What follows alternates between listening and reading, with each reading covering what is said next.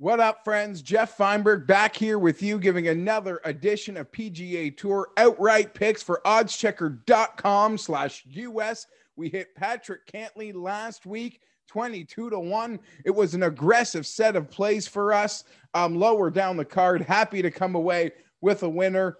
Sure, whatever. Got lucky, the whole Rahm thing. I'm not here to debate that. I will say I feel like um, outside of the obvious debating points, he handled the entire situation with such maturity and I would say class for a guy that many considers a bit consider a bit of a hothead.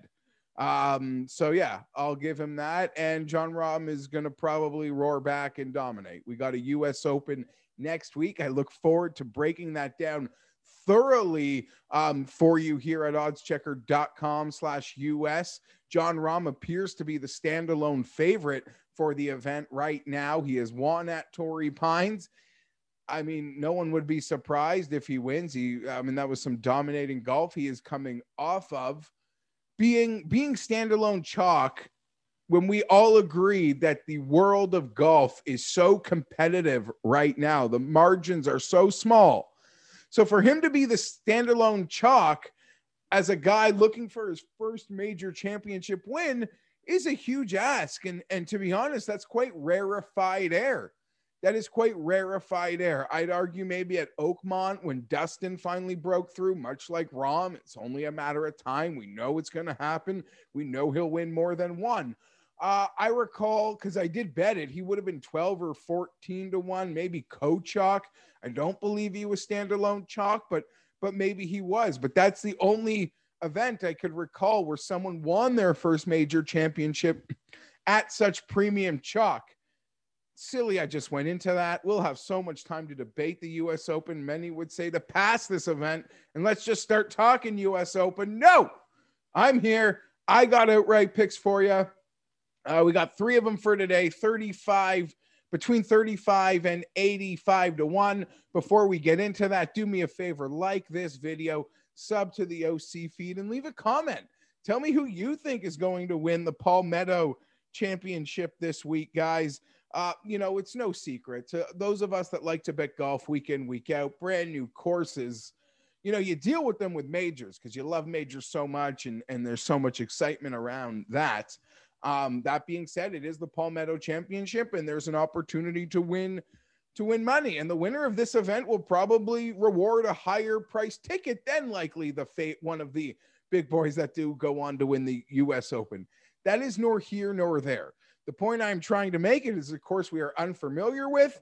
We don't really have historical winning scores, which can help us gauge who the winner might be. And we don't really have a consort, a sheet of like who's the last five winners here.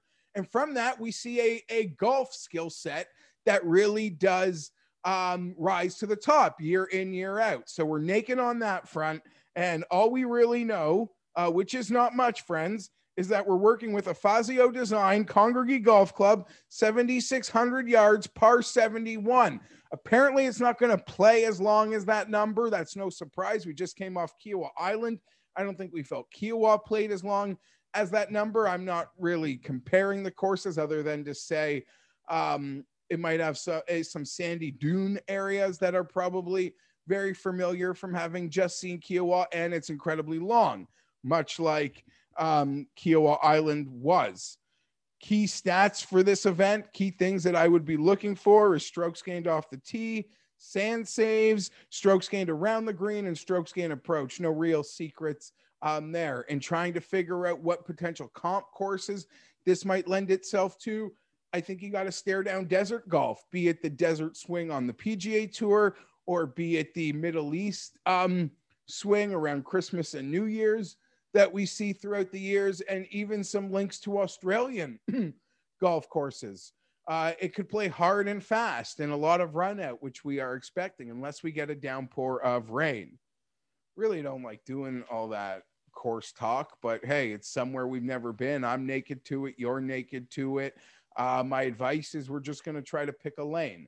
And as you'll see by my picks, we, we, we've attempted to identify, um, we've attempted to identify a lane and we are going to stick through it. That is sort of how I like to play when we have unknowns. I'm going to guess how it's going to play and then I'm going to load up that way. Anyhow, let's get into it. First pick off the board. Um, Ian Poulter, Ian Poulter, 35 to 1, guys. This is as low as 25 to 1. So let's use that odds checker grid and find ourselves the best number. I'm seeing that 35 to 1 over at Will Hill.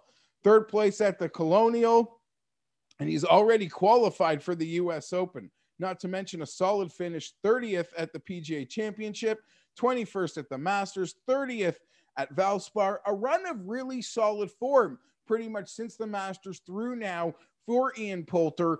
And you can make the case there aren't many players in this field at all who have that level of consistency in those type of events. Because this field is so trash, I should say we got Bryson and Dustin at chalk at 18 to 1 and Hatton and Fitz and Sungjae coming in at 20 with a little Fleetwood coming in just after that.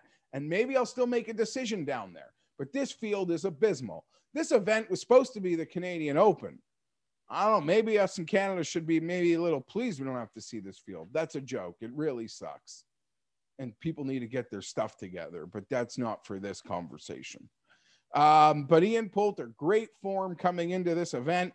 If you want to play the links angle, like like um, you know, I, I, mentioned some comp courses before. There's definitely a Scottish um, links angle that could play in here, especially if the hard hard rain stays away and we could get that run out. Um, he's already qualified for the U.S. Open, and let me put it this way: I think Ian Poulter is an absolute realist.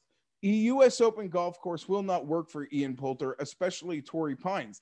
I think he sees this op- this as a clearly a better opportunity based on the field, but one that also suits his game more. So while you could say, yeah, maybe he's focused on the U.S. Open, uh, I don't think so. I think he's just going to try to do his best at the U.S. Open because he realizes how hard of a golf course that is for his golf game and he's realistic he's going to go play it obviously he's not not going to play it but he is taking full advantage of this opportunity to have a very very strong finish i'm predicting a win in a in a pga tour event also this is just straight like nothing to do with stats or anything um if there's any guy out there who wants to just find the answer in the dirt in terms of lifting a trophy after seeing Phil Mickelson win it, uh, you got to think that's just an extra spice for a player of Poulter status, of his age. I'm not comparing him to Mickelson, but be it what we saw from Jimmy Walker last week or a consortium of other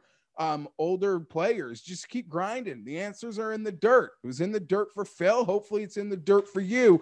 Hopefully, it's in the dirt for Ian must say, um, I could go on forever. I know you, it's Palmetto, Feinberg. Why are you talking so much? Get out of here. Um, but, but, but this comes from Bamford Golf. What a great little tidbit. 17 top 10 finishes the week before a major.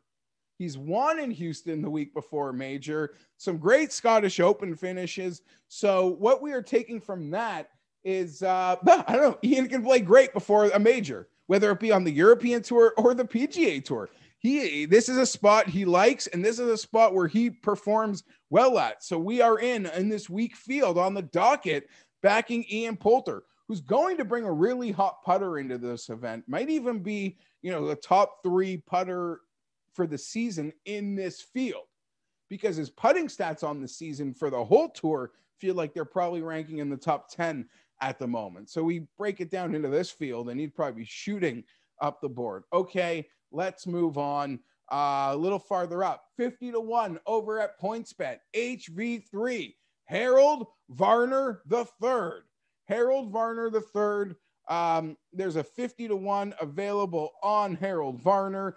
Um, strokes gained on the season has been very kind to Harold Varner. He's 42nd on tour this year. Again, as I mentioned with Poulter with the putting, how that ranks in this field, probably exponentially higher. Varner, as I'm mentioning, one of the better iron players in this event, has quality results on long par 71s in his career, has a victory, his lone victory, an Australian PGA, for those of you who wanting to make Aussie ties um, to this course here's the key for me when it comes to Harold Varner. Because, yes, I mentioned some stats and some history that could lead you there. We get to Wells Fargo every year, and Harold Varner talks himself into a knot that it's essentially his major. It's his local event. Um, he treats it like a major. He brings a mentality of a major championship to the Wells Fargo at Quail Hollow. Well, unfortunately, that event has not been kind to him. Uh, unfortunately, that event has not been kind him. Lily, not Lily, not right now. I'm really I'm encouraging my daughter with some of the homeschool to try harder and participate more. And she is knocking at the door to tell me she has done that. Um, the life of being at home right now. Lily, I'm really proud of you. We'll talk about it in a couple minutes, but I'm really proud of you. Okay, we'll talk in a few minutes. As if this video wasn't long enough. Where were we? Harold Varner III. Sorry professional would restart. I'm too far in and I like what I've already done. Okay. Harold Varner III puts too much pressure on himself at Quail Hollow, but in events that aren't Quail Hollow in the Carolinas, he plays outstanding. Second at the Heritage, seventh at the Wyndham.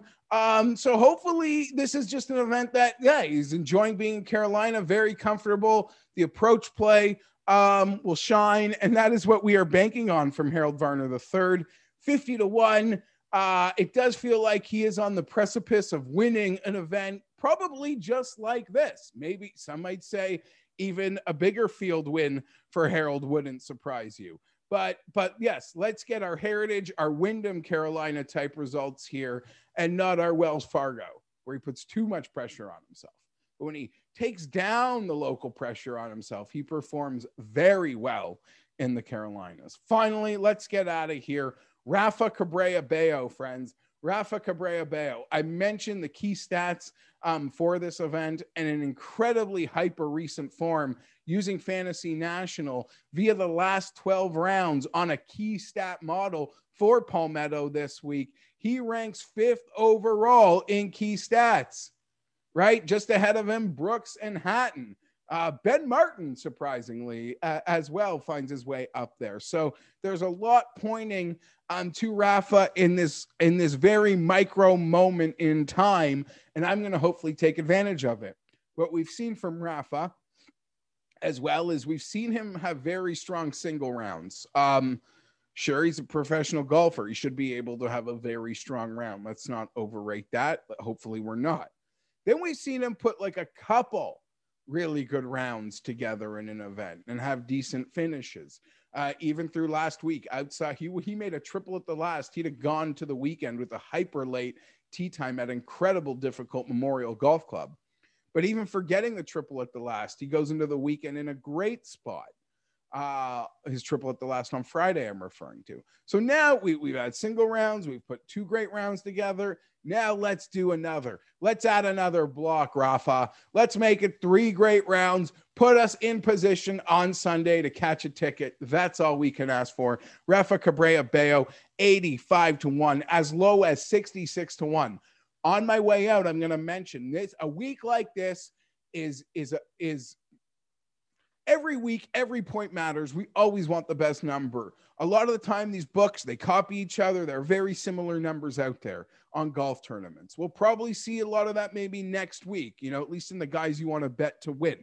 But events like this, where the field is so, you know, un, is so unflattering, you know, would be a nicer way to put it compared to what we deal with week in, week out. Um, when the field, you know, is of this tier, the line discrepancy from shop to shop is incredible. And that makes using odds checker uh, and that grid even more paramount. As I've mentioned, you know, we got Rafa at 88. There are 66s out there, but there are other players on the boards this week where I'm seeing 30, 40 point discrepancies in their odds. So shop, find the best number, and you better be doing that at oddschecker.com slash US. We make it easy for you and get right to that book. I'm Jeff Feinberg. I did quite a few more minutes than I was anticipating on the Palmetto Championship. Excited to do another video this week. So that's why you're going to sub to this feed. So that drops right in.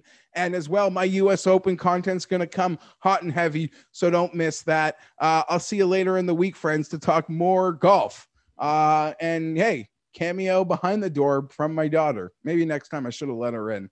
Anyhow, uh, yeah, let's cash one. Three outrights, 35 to 80 to 5. Maybe we'll add something else later in the week. I'm Jeff Feinberg. I'm out.